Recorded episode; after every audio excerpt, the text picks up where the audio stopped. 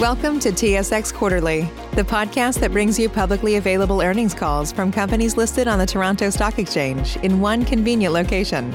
Gone are the days of looking through confusing websites. You'll find the important information right here. Enjoy the call.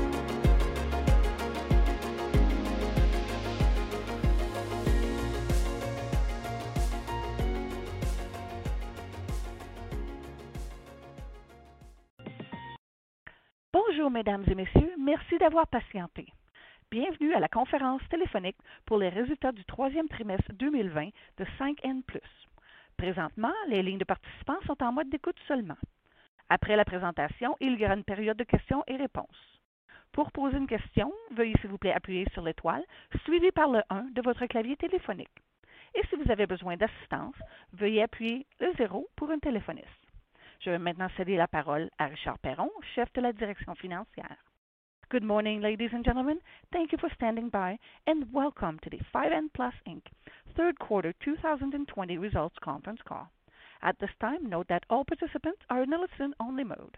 After the speaker's presentation, there will be a question-and-answer session. To ask a question during this time, you will need to press star one on your telephone keypad. And if you require assistance, please press star zero for the operator. And I would like to turn the conference over to your speaker today, Richard Perron, Chief Financial Officer. Please go ahead. Bonjour à toutes et à tous. Uh, good morning, everyone, and thank you for joining our third quarter ended September 30th, 2020 financial results conference call. We will begin with an overview of our business performance and review of our financial results, after which we'll begin the question period. Joining me this morning is Arjang Roshan, our President and Chief Executive Officer. We issued yesterday our financial statements, and we have posted a short presentation on the investors section of our website. I would like to draw to your attention slide number two of the presentation. Information in this presentation and remarks made by the speakers today will contain statements about expected future events and financial results that are forward-looking and therefore subject to risk and uncertainties. A description of the risk factors that may affect future results is contained in our management discussion and analysis available on our website and in our public filings. The company is not aware of any significant changes to its risk factors previously disclosed. However, since January 2020, the gradual outbreak of the novel strain of the coronavirus, COVID-19, and its declaration as a pandemic by the World Health Organization has resulted in governments worldwide enacting emergency measures to combat the spread of the virus. These measures have caused material disruption to businesses globally, resulting in an economic slowdown the outbreak of the COVID-19 should be considered a new risk factor. In the analysis of our quarterly results, you will note that we use and discuss certain non-IFRS measures, which definitions may differ from those used by other companies. For further information, please refer to our management's discussion and analysis. I would now like to turn the conference to Arjang for the discussion on the business performance and quarter results. Arjang. Thank you, Richard. Uh, good morning, ladies and gentlemen. Welcome to 5N Plus conference call. I hope wherever you are, you and yours are healthy, safe, and are doing well. Last night, 5N Plus posted results for Q2 and year-to-date 2020. Our company continued to deliver strong quarterly earnings with adjusted EBITDA for the quarter and year-to-date reaching 7.7 million and 22 2 million, an increase of 28% as compared to the same period last year against a quarterly and year-to-date revenue of 40 million and 131 million, which is a decrease of 20% and 13% respectively over the same period last year. The third quarter results for 2020 reflect a gross margin of 31.3%, which is a notable improvement over the same period last year at 23.5%. Annualized return on capital employed, or ROCE, improved to 12.9% by the end of the quarter as compared to 8.2% as of uh, end of 2019. Given the various events that have taken shape over the quarter and year to date, I'd like to provide additional clarity. Let's start with revenue development. The lower revenue numbers for the quarter and year to date in 2020 as compared to the same period last year can be explained by three main factors. First, lower metal revenue driven by lower metal notations. Second, lower contribution from upstream businesses such as recycling and refining. This is also due to lower or low metal notations, I should say. And third, COVID-related impacts. As you may know, the total revenue figure for 5N Plus includes two components. First, pass-through metal revenue, and secondly, revenue from value-added activities. For all of 2019, relevant metal notations continued to decline, reaching near historic low levels early this year. Uh, And uh, well, basically, metals continue to decline all the way until early this year and have only recently shown slight signs of recovery.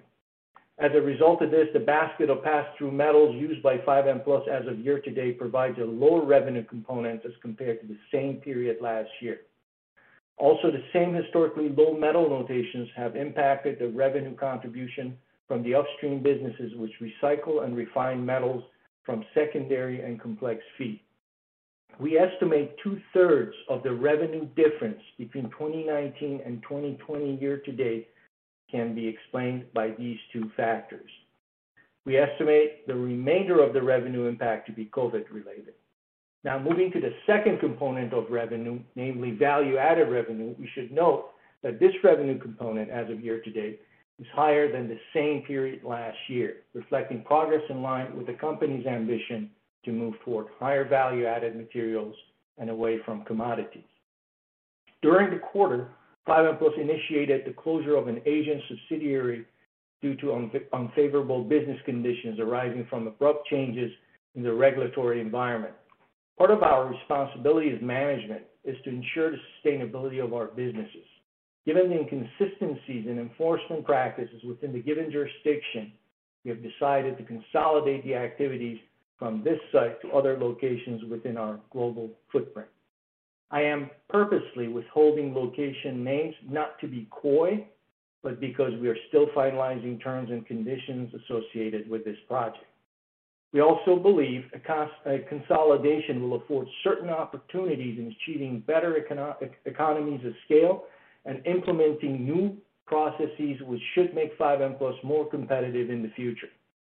I should also mention that during the quarter, 5N Plus executed a negotiated settlement which resulted in a non-recurring income of $8 million. This settlement is related to the company's upstream activities, and once again, we're limited by what we can share. The financial impact of these two non-recurring events resulted in a net gain and a favorable cash flow impact to follow over the coming quarters. 5N Plus continues to make progress with its growth initiatives, especially in segment electronic materials. In anticipation of your questions, I assume the change in the backlog within this segment may cause some head-scratching. As you may know, our backlog number is based on committed business over the next 12 months. As we've said before, we manage our business with a mix of short and long-term contracts, many of which are at our discretion. Regardless of the mix, it is fair to say that as we get closer to the end of the long-term contract, especially within the window of 12 months, without renewal events, the backlog number can quickly change. The backlog number reflected in the MD&A for electronic materials signal exactly that evolution within the cycle of long-term contracts. This said, as I speak to you, we have closed on a substantial volume of long-term business, and assuming we can get approval from the key stakeholders, we plan to provide more clarity in the near future. With this assumption, and assuming the current trajectory of ordinary business, also assuming no extraordinary events, we expect the backlog figures to improve markedly by the next reporting period. I want to take this opportunity to once again remind us that how 5N Plus manages backlog and how the commitments develop depend on a number of factors, including our perception of short versus long-term value creation. Given that much of this is at our discretion, barring uh, barring demand shortfall for our products, backlog figures may move higher or lower based on elective actions of the management and/or maturity of long-term contracts, both of which need not communicate an adverse event. Having addressed some of the quarterly specific items, I'd like to shift my attention to the specific businesses.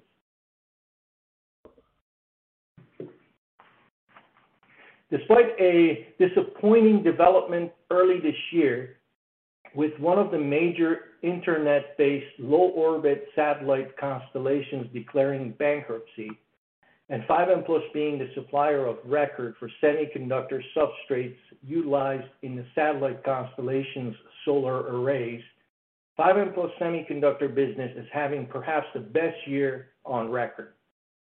Much of the growth in this area is coming from various imaging and sensing-based applications, ranging from the security markets to medical imaging. In July, 5N Plus announced the introduction of the third generation of engineered semiconductor substrates, code-named INSBE-3, specially developed for high-resolution infrared imaging based on breakthrough process technologies. The demand for this product has been simply outstanding. In the meanwhile, the internet-based satellite customer mentioned earlier has emerged from bankruptcy with new source of funding and every intention to resume operations. Also, over the past several months, the demand for 5N Plus' engineered semiconductor materials for a new generation of medical imaging devices has been exceptionally strong. Within this market, many major suppliers of medical imaging devices are increasingly considering the unique benefits associated with medical imaging devices based on photon counting detectors or PCD. These devices are demonstrating cost-effective alternatives with significantly improved imaging capabilities and much lower radiation exposure to the patient when compared to today's technology. 5N Plus is the leading supplier of engineered semiconductor materials essential for the enablement of these devices.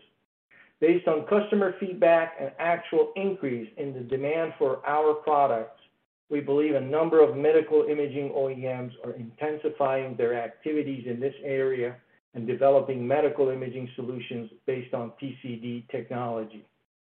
We believe the large demand experienced for our materials are intended for the initial fleet of machines needed to demonstrate performance and initiate the regulatory process. We are extremely encouraged by this development. Given the conservative nature of the industry, we expect a lengthy qualification and vetting process before any mass production launches. To that end, we expect the demand for our product to come in ebb and flow fashion and are not yet ready to declare the current demand as a normalized run rate for these products. The demand for health and pharmaceutical materials remains strong across all major products, with the exception of one product line, which in the recent months have experienced lower demand due to challenges at a customer, and these challenges are unrelated to 5N Plus. We do not expect the current situation at this customer to materially change over the short term. However, over the medium term, we do expect the demand for the products supplied by 5N Plus to recover with or without this customer's participation. The adverse impact of COVID-19 has been mainly felt in industrial, catalytic, and extractive materials. We continue to see lower demand from these businesses. As we mentioned last quarter, we expect the recovery to be slow across these businesses and have postured our operating activities in line with this expectation. As with the impact of COVID on our operations, we continue to operate our global footprint with emphasis on well-established practices and focus on the health and safety of our people. Since early this year, my team and I review the status of our global sites on a regular basis to ensure this matter remains a key priority in our company. We expect the contribution in recycling and refining activities, or what we call upstream activities, to remain muted for as long as the metal notations remain at the current levels. To that end, our upstream assets continue to operate in a suboptimal environment. This set the downstream businesses, which today compose the vast majority of our activities, are ideally positioned in the current environment as they benefit from stable metal markets and are slowly becoming less dependent on metal notations. In the last quarterly call, we mentioned that in the second half of the year, we expect to address two notable items. First, completion of certain key investment, and secondly, establishment of joint and strategic agreements to increase the size of our markets. Let me start with the investment topic first. A couple of weeks ago, we announced the completion of a series of investment packages related to process technologies totaling nearly $10 million. We expect these investments to deliver additional productivity gains and enhance our ability to compete in the marketplace. Also, with respect to joint and strategic agreements, let me begin by mentioning that it is becoming increasingly obvious that once our company focuses on a given market, most often than not, it earns its way to become the leading supplier in that market. To demonstrate this point, consider 5N+'s total addressable market, or TAM. We estimate our TAM to be somewhere between $400 million-$500 million in annual revenue, and against that landscape, 5N Plus has secured between 40%-50% of the revenue. What is now needed is to substantially increase the size of the total addressable market in which our company competes. We believe the best way to achieve this is to expand our reach in various tangents across our company's core competencies and utilize all options, including external means, to achieve this objective. Let me provide you an example. Six years ago, 5N Plus entered the market for engineered powders and elected to focus on the technologically challenging and smaller markets within microelectronics and semiconductor applications. This allowed the company to acquire the necessary experience before expanding further. In the past two years, we have secured a number of technologically challenging programs with trend-setting customers in the electronics market.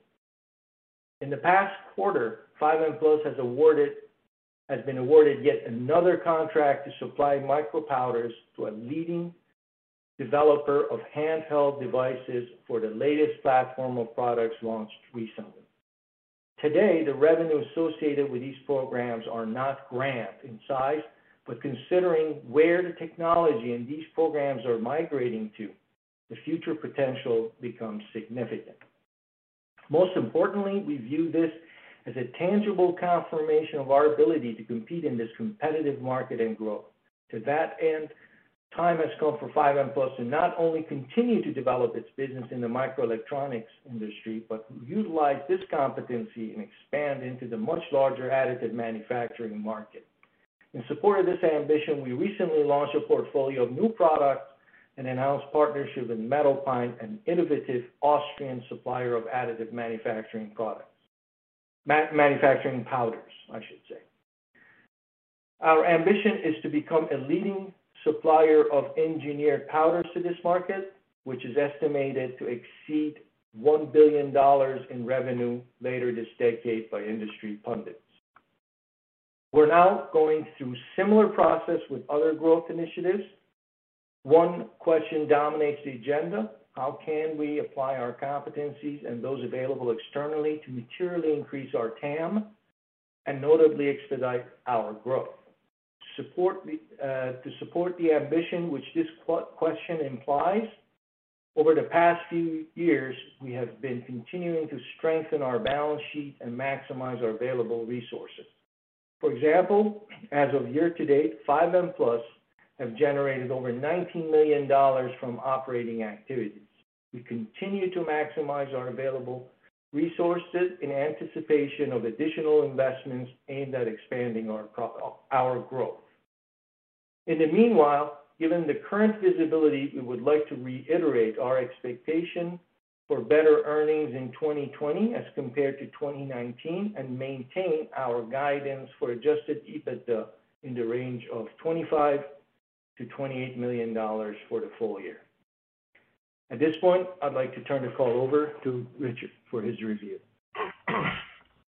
So, Good morning, everyone. Uh, as mentioned by A.J., the company posted strong results in the third quarter, achieving a gross margin of 31.3% and adjusted EBITDA of 7.7 million, the best in many quarters, supported by a new business model favoring more value-added products and services, mitigating the impact of COVID-19 currently hurting our sales for the industrial sectors we serve, and continued impact of low metal prices preventing contribution from our upstream activities. Resilient, the company continues to operate in a challenging business environment, not only imposed by COVID-19 and historical low metal notations, as just mentioned, but also changing business conditions in some part of the world. That being said, fortunate, the company has been able to reach a favorable agreement with the suppliers during the quarter, allowing to mitigate the abating impact of low metal notations to its upstream activities and record an exceptional gain of $8 million. However, not at rest, the company also made the decision to consolidate certain activities and close one of its subsidiaries located in Asia, following the introduction of unfavorable business conditions and new regulations by local authorities, preventing the site to be economically viable, incurring exceptional restructuring and impairment charges. Noteworthy, the net financial impact of these two events will create a favorable cash flow impact over the coming quarters, most likely the next two. As our mantra, the company continued to manage cash diligently and operating expenses judiciously. Similar to previous quarters, we continue to believe that 5N Plus is ideally positioned not only to navigate its path through the current environment, but most important, emerge more competitive. So now starting with the coverage of revenue and gross margins of this quarter. In Q3 2020, revenue decreased by 20% compared to the same quarter of last year, while gross margin surged to 31.3% compared to 23.5% in Q3 of last year, tracking an average gross margin of 28.4% or 37.2 million after nine months, compared to 23% or 34.7 million for both periods, impacted by historical low underlying metal notations and relative metal notation stability during 2020. Now covering adjusted EBITDA and EBITDA in Q3 2020. Adjusted EBITDA was $7.7 million compared to 6 million in Q3 of last year, favorably impacted by increased contribution from semiconductor compounds and semiconductor engineered substrates against the backdrop of stable but low metal notation. In year-to-date 2020, adjusted EBITDA increased by 4.8 million from 17.4 million in year-to-date 2019 to 22.2 million this year, mostly impacted by the same factors mentioned before, mitigating the shortfall in contribution from upstream activities. In Q3 2020, EBITDA was 7.5 million compared to 5.9 million in Q3 of last year. The increase is mainly explained by our adjusted EBITDA, as well as by non-recurring gain related to the settlement and termination of a supply agreement, net of restructuring impairment charges associated with the decision to consolidate selected activities and close a subsidiary located in Asia. The combined positive net impact mitigating our foreign exchange and derivative loss. In year-to-date, EBITDA was 20.2 million compared to 15.4 million last year. In Q3, operating earnings reached 5.2 million compared to $2.9 million Q3 of last year, and 12.9 million on a year-to-date basis compared to 7.1 million last year. Now looking at annualized backlog and bookings. Backlog as of September 30th reached a level of 171 days of annualized revenue, a decrease of 31 days over the backlog as of June 30th, 2020. The net difference in backlog largely attributed to the timing associated with the negotiation of long-term contracts. For which we are happy to mention that on November 9th, the company secured multi-year contracts within its segment Electronic Materials, more precisely as part of our renewable energy sector. The renewal of these contracts is expected to significantly improve the backlog and bookings and will be reflected in the fourth quarter 2020 reporting period.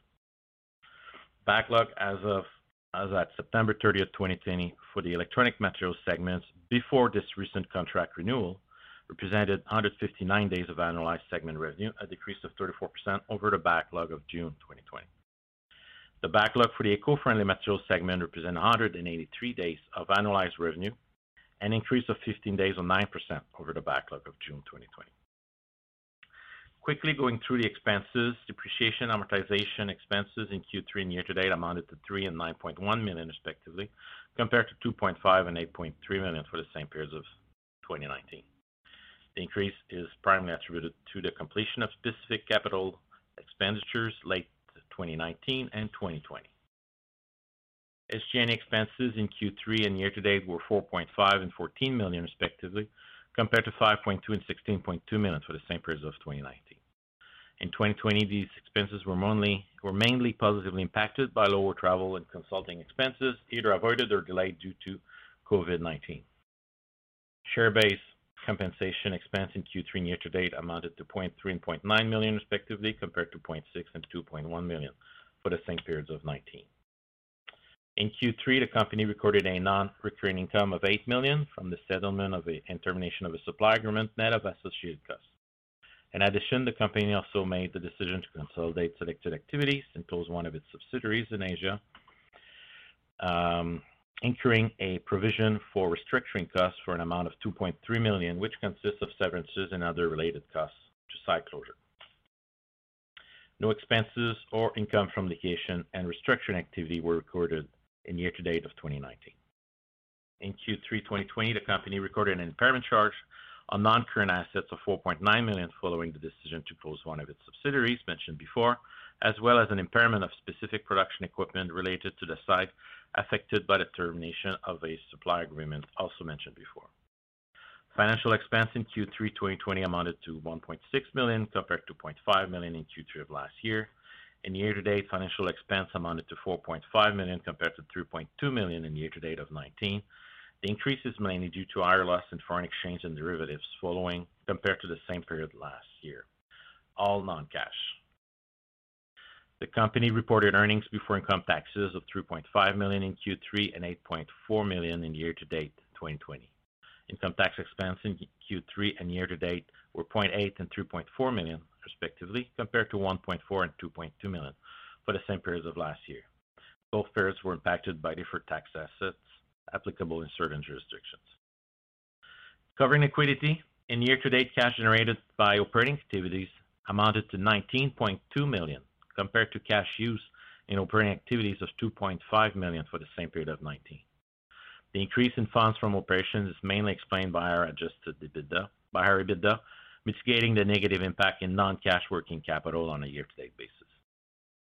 Cash use in investing activities was 6.1 million in year-to-date 2020, compared to 7.1 million in year-to-date of last year. In year-to-date 2020, cash use in financing activities amounted to 2.8 million compared to cash from financing activities of 1.2 million in year-to-date of last year. Now looking at gross and net debt. Total gross debt is stable at 55.1 million Uh, when compared to December of last year. However, the net debt after considering cash and cash equivalents decreased by 10.4 million, from 35 million as at December last year to 24.7 million as at September this year. This will conclude the financial review. We are ready to take questions from analysts. Thank you, Mr. Perron. Merci. Ladies and gentlemen, if you do have a question at this time, please press star followed by one on your touchtone phone. You will then hear a three-tone prompt acknowledging your request. And should you decide to withdraw your question, you will need to press star followed by two. If you're using a speakerphone, we do ask that you please lift the handset before pressing any keys. Please go ahead and press star one now if you do have any questions. And your first question will be from Rupert Merer at National Bank. Please go ahead. Good morning, gentlemen. Good morning. Maybe if I could start with a question on the additive manufacturing markets. With your your partnership with MetalPine, what's next here? Are you focused on market development? Is there any more product development in this relationship? What should we be looking for, and what's the timing for for developments? So um, this is this is obviously a new market for us. Um, we have uh, been uh, doing a lot of work over the past, I would tell you, 12 to 18 months, studying this market, trying to understand uh, the uh, um, the specificities related to this market. Now, what you should know is that when you go to additive manufacturing, uh, the range of products becomes uh, extremely wide. Um, what do I mean by that? Um, you, you could have products anywhere from, I don't know, a couple of hundred um, degrees in melting point all the way to over 2,000. And when you look at 5N Plus's uh, technology, we can really address everything from about 60 degrees all the way up to 1100. So that allows us to develop certain level of products. Some of it goes into electronics market, some of it will go into uh, additive manufacturing. I'll give you an example. Copper and copper-based alloy is something that we've just launched as a product of our own in uh, uh, for additive manufacturing.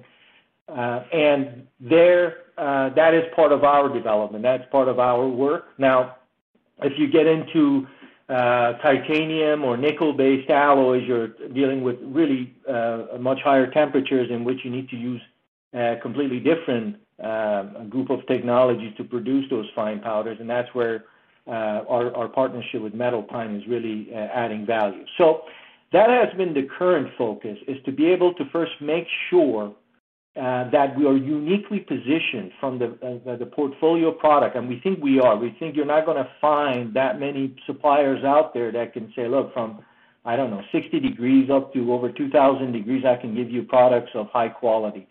Uh, now, the thing that we have to do is focus the next, um, I would tell you, that the next probably uh, 12 to 24 months on market, strong market development. Um, that's an area where uh, we are putting a lot of focus on because we think now we have the product portfolio.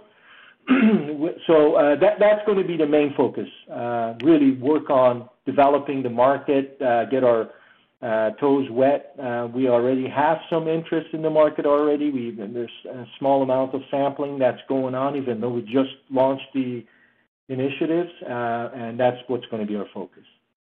So it may be hard to predict, but what does the path look like from today to that $1 billion market that's forecasted in a number of years? How fast could this grow for you? Well, let me put some perspective to it.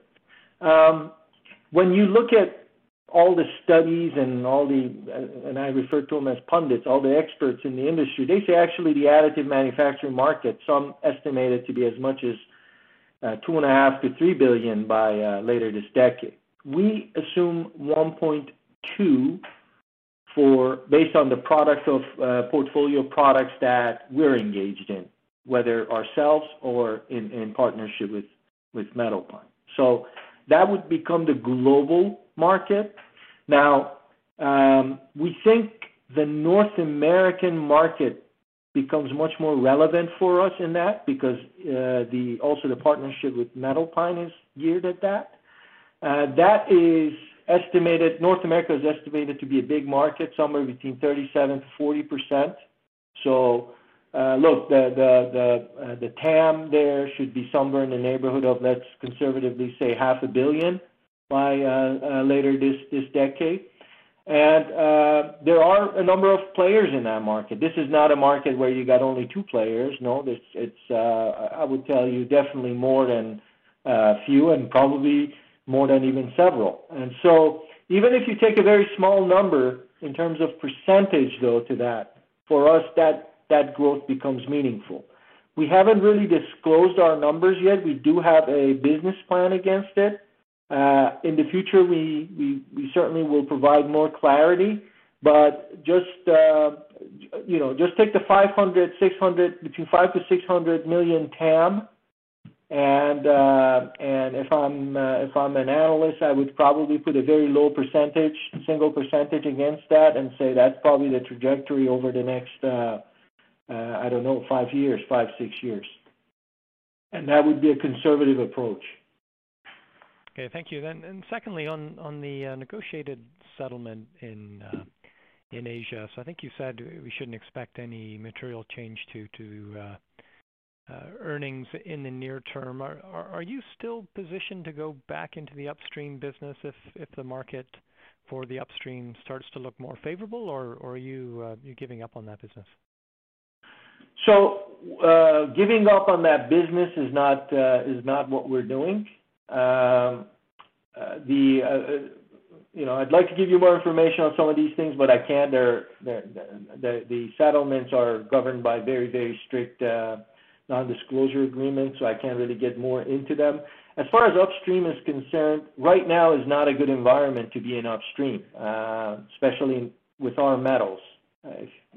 Everybody that Uh, I think you can probably go on the internet and you see that people are that are in that business are struggling. Luckily, uh, that doesn't uh, really, you know, the the the contribution for us from upstream is not uh is not huge at this point, and we have a very thriving downstream business that is uh that is doing quite well. So we're we're less affected. But at this point, we're really not able to operate our upstream businesses, our refining and uh, recycling activities very effectively. Uh, we are uh, in that business, you need to be patient. It's a by nature, it's a cycle. Um so you can't just jump out of the cycle. That being said, I think there is a natural progression that is happening in our business. I know it's it's slow. I know some of my investors wish that it would go faster, but what we're more and more uh, becoming less reliable on what happens to metals. Um, You can just see the difference between 2015, let's say, and 2019. Uh, You see that the impact from metals is becoming less and less, and I expect this to continue. As you can see, we're engaging in so many different downstream Uh, products near our competency that uh, have a higher value added and less metal. So I think by the natural order of things, we will, over time, become less and less uh, reliant on a thriving upstream business anyhow. Great. Thanks. I'll leave it there. Thank you. Next question will be from Nick Agostino at Laurentian Bank Securities. Please go ahead. Uh, yes, uh, good morning. I guess first question, uh, last on the last call, you you spoke about COVID impacting your ability to conduct product qualifications. Can you maybe just give us an update on on what the environment looks like from that perspective? Um, to be very frank with you, it still does. It still does. Um I'll give you an example. Um, we were doing quite well in uh, qualifying our products for uh, feed additives, as an example. Uh, and today it's it's a bit that that whole progression is happening slower. We were doing better in terms of qualifying our powders. Um, today it's slower. Uh, so even the medical imaging stuff, it's happening slower. So you know, what 5N Plus is doing is essentially is trying to launch new products. New products means you have to be able to um, work closely with your. And, and we're not producing widgets, right? We're producing material technology, which means it is a it is an integral part of our customers'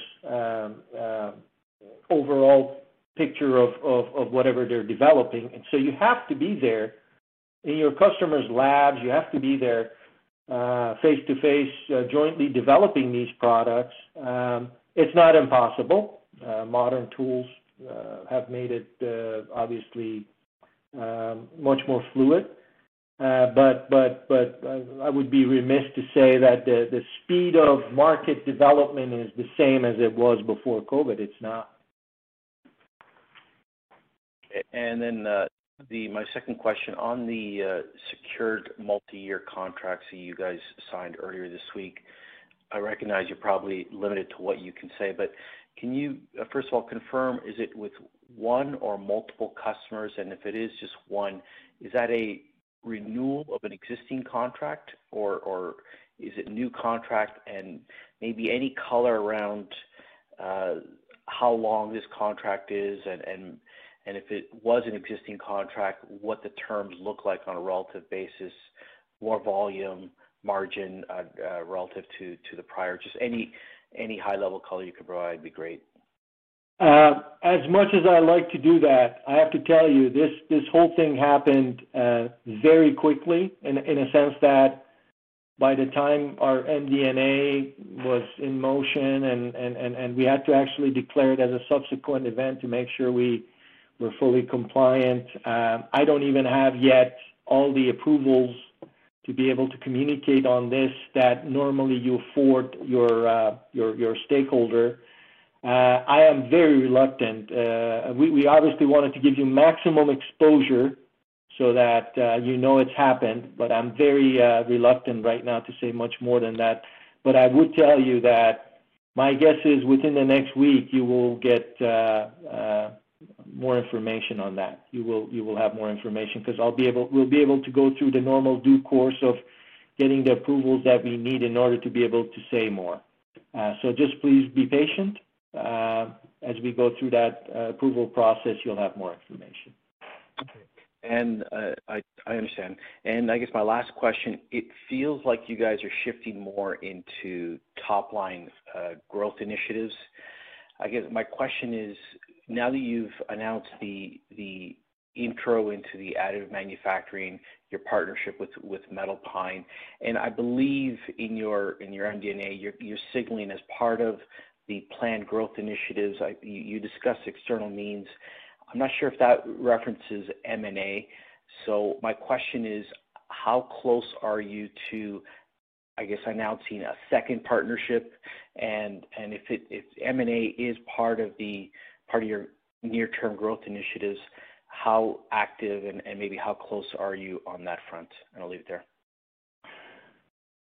Um, okay. So uh, let me um, delayer that question and answer it in its components. Um so over the past four years, uh, with our strategic plan, which is coming to term essentially, we had a certain objective, and that was essentially Uh, to put the company on a very very strong footing, uh, optimize the existing activities, its core businesses, uh, make sure the balance sheet becomes absolutely robust, and then launch um, growth initiatives.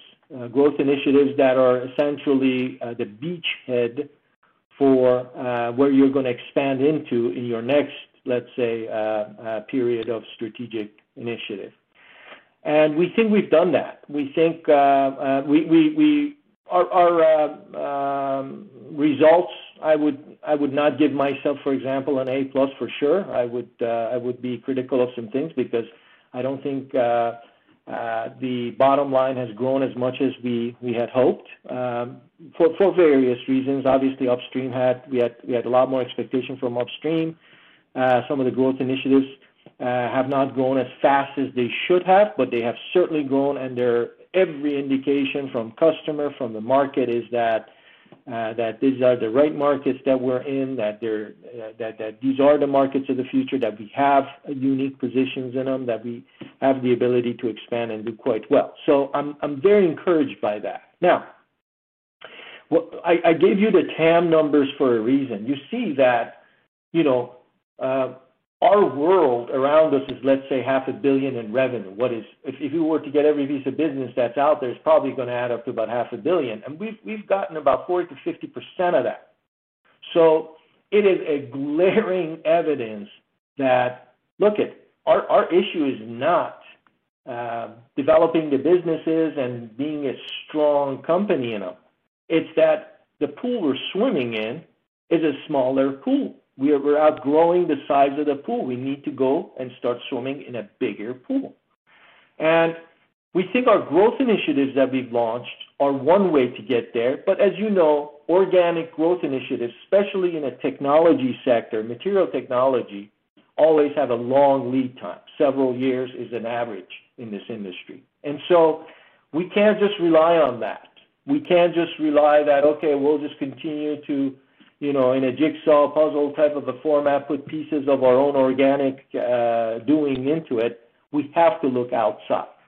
Uh, you're right to say that Metal Pine is one item. You're right to say that our focus uh, is is naturally gonna have to be on the top line as well, because the top line will also be now a KPI for whether we're able to grow that pool. Um, And yes, indeed, we are looking externally.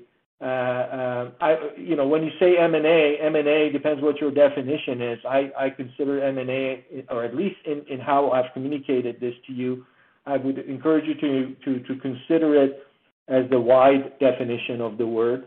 It doesn't necessarily have to be acquisition of somebody, purchase of somebody, although uh, that is always in the cards. It could be partnership, it could be joint venture, it could be any of those, you know, take the entire spectrum. Um, We know that the companies that we like uh, are expensive. Um, We know that uh, these are, um, you know, we, we're being very selective in what we're doing. But but we think there are ways to to still achieve our objectives. A long answer to your short question is, we're using all options. Uh, organic means uh, has put us on the map, has developed these beachheads, and now we're gonna use every option that we can potentially afford to try to grow them. And uh, I think down the line, being able to communicate how much we've expanded our total addressable market, which by default is a revenue signal, uh, will be a material uh, item. Okay, great. Thank you. Thank you. Next question will be from MacMurray Whale at Cormark Securities. Please go ahead. Hi. Um, with Metal Pine, can you um, speak to uh, the impact on margin that might result, like, depending on what you're selling, what you're producing versus what they're providing? If that gets substantial, like, would that impact the margin? I mean, because the margin is just so big now in electronics. I would imagine it would, but can you speak to that a bit? Well, I mean, um, anytime that you have to uh, share a pie with a partner, um, you know, you you you have to give out some. So it's it's uh, when when you go in it solo versus when you have a partner, you're you're not uh, you're not benefiting from the entire uh, profit that that you expect. At the same time, it also shares the risk that um, that uh, that you're also assuming. So I I think from the balance of I think you can assume that the margins aren't going to be like the um, uh, what I would expect from a uh, let's say a semiconductor, specialty semiconductor, uh, specialty type of a business. Mm-hmm. It's not that. But it is certainly better than, let's say, what you would get with some of our uh some of our chemical businesses. Okay. Yeah. That's at least our assumption, because at some point you have to essentially share some of the uh, benefits. Right. Presumably, like you talked about that TAM and getting sort of single digit over five, six years of that TAM, what would you be comfortable with us assuming about the margin? I um, well, it's the reason why I struggle to answer your question because it depends on the mix of what products we take from what products are considered joint. It depends on our sales mix, right? So yeah. There are products where 5N is developed and and will produce itself. Those products will have very good margins, um, very very strong margins.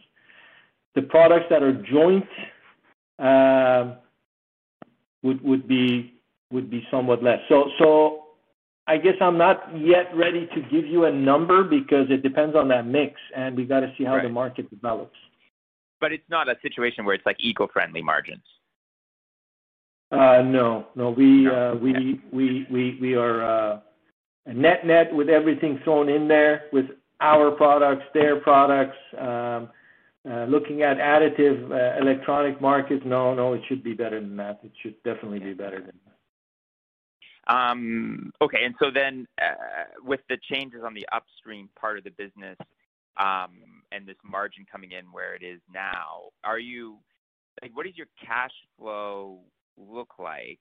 Um, I know that working capital jumps around a lot quarter to quarter, but just annually, are you expecting like a sizable increase in sort of in operating cash flow or cash from operations? I mean, are you uh, or or is your or is there sort of offsets in terms of needing to invest in some more property, Um, plant and equipment? I'm trying to get an idea on where your sort of return on capital employed might be going in 2021 and beyond.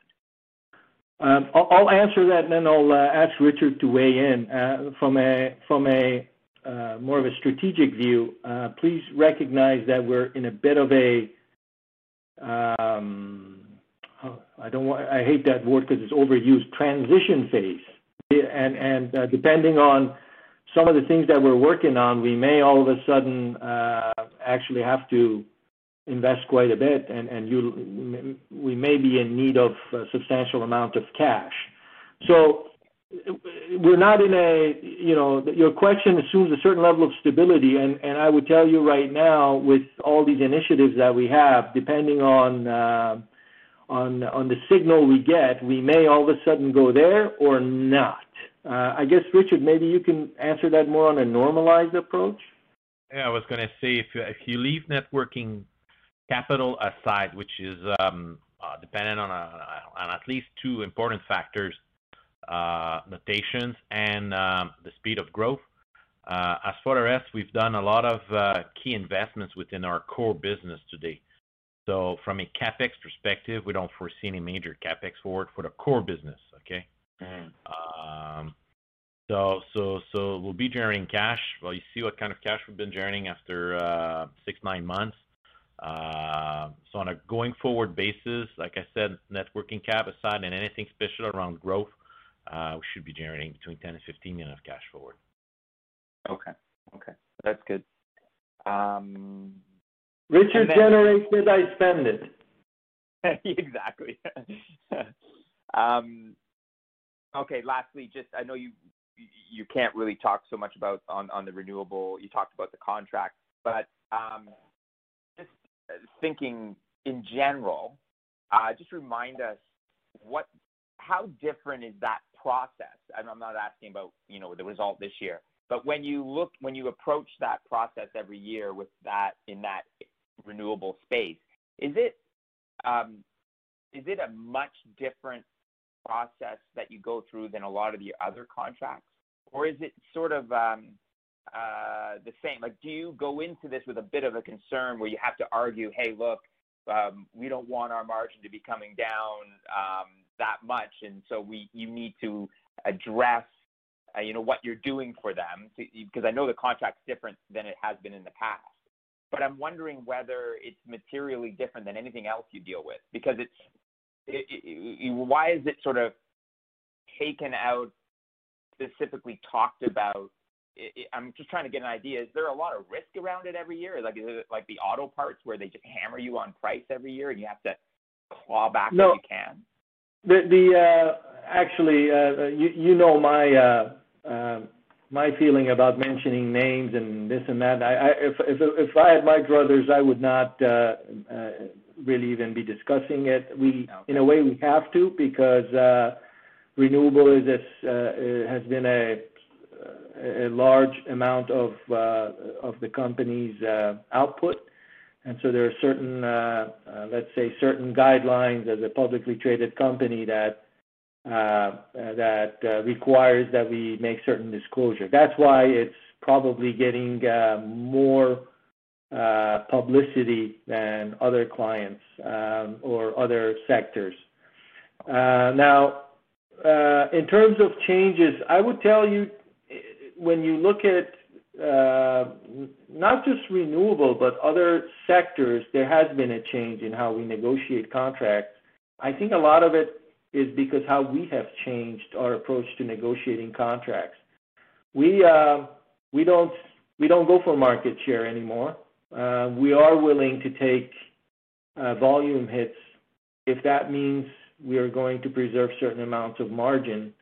Uh, because we believe, look, if you believe that you're going to grow and you've got your growth initiatives to help you grow, uh, you know, fighting for market share for me makes no sense. It's a downward spiral. You're essentially destroying your own market. Um, So we've been we've been very selective. We continue to be not just in this contracts or with renewable, but with with other uh, uh, uh, with other activities. This is probably why our margins are also have improved to some extent. Uh, and so uh, let me leave it there again because I don't really have much more. Uh, no, that's that's, that's helpful. That's that's helpful. I, guess it makes sense that it, it's sizable, but my sense is that things are changing as your business evolves, and that perhaps you know, for as as investors shouldn't be that all that fussed about this process every year. Yeah, yeah, it's it's a process thing. It's not us emphasizing it. It's almost yeah. uh, uh, again, if it was up to me, I would just uh, treat all these uh, things equally, but uh, there are certain uh, regulatory things in the background that is, uh, that is, you know, pushing these these these yeah. things. Okay. That's great. Thanks, and congrats on a good quarter. Great. Thanks. Thank you. Your next question will be from Louis Jutras at Desjardins. Please go ahead. Thanks. Good morning. Good morning. So uh, just a quick question for me. Uh, recently, you've remained active on share buyback and completed a series of investments in process technologies. Uh, I was wondering if you could provide your thoughts on capital allocations for coming quarters. Well, I'll, start and then Richard can chime in. As I said, he, he makes them, I spend them. Um, so share buyback, we've been, I, I would say, very prudent. We haven't we continue to buy uh, our allotment, as you know, under NCIB. There are terms that regulate how much you can buy, and there's a whole host of there's a whole regime around what you can do. And we've been uh, very consistent each uh each time purchasing what we can. Um, our board, over the past two years, have taken a very prudent approach of saying, "Look, we believe there's value here, so we'll continue to consistently, over uh, the past two years, buy our own shares back. Uh, where that's going to go in the future, uh, well, we'll communicate that when the time comes. As far as um, capital allocations, as Richard mentioned, core business, we don't see large capital allocations there. We think it should be well within uh, the depreciation or perhaps even below depreciation. Now, the thing, as I mentioned earlier, that could occur is that as we are looking to expand our total addressable market and are looking uh, at uh, at a pretty wide base of things to do, we we may require uh, substantial amounts of, of funding to be able to do that. That could be the, uh, you know, the, the, the, event that is uh, differentiating. Richard, what do you, what, what's your thoughts? Uh, uh, definitely, totally agree uh, about the comment on our core business and capex. But, but just to say that, well, we, we, definitely see value in the NCIB. but at the same time, we believe that the current and the future growth projects that we're working on will most likely uh, make a better use of our liquidity forward. Great. Thanks for that. That's it for me. Thank you. And At this time, we have no further questions. Please proceed. Okay. Well, I would like to thank you all for uh, joining us this morning. Have a nice day. Thank you very much. Thank you. Merci. Ladies and gentlemen, this does indeed conclude your conference call for today. Once again, thank you for attending. At this time, we do ask that you please disconnect your lines.